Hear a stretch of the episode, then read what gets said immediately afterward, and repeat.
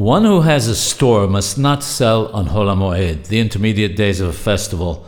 There are exceptions, however. If a person would actually make a loss by not selling, it is permitted. Importantly, however, not making a profit is not considered a loss, and one may not sell for that reason. If one does not sell items in one's store on Hol HaMoed, and as a result, there would be a real risk that after the festival, the store owner would not even be able to sell the items for the price he paid for them, this is considered an actual loss on investment and one is permitted to sell them.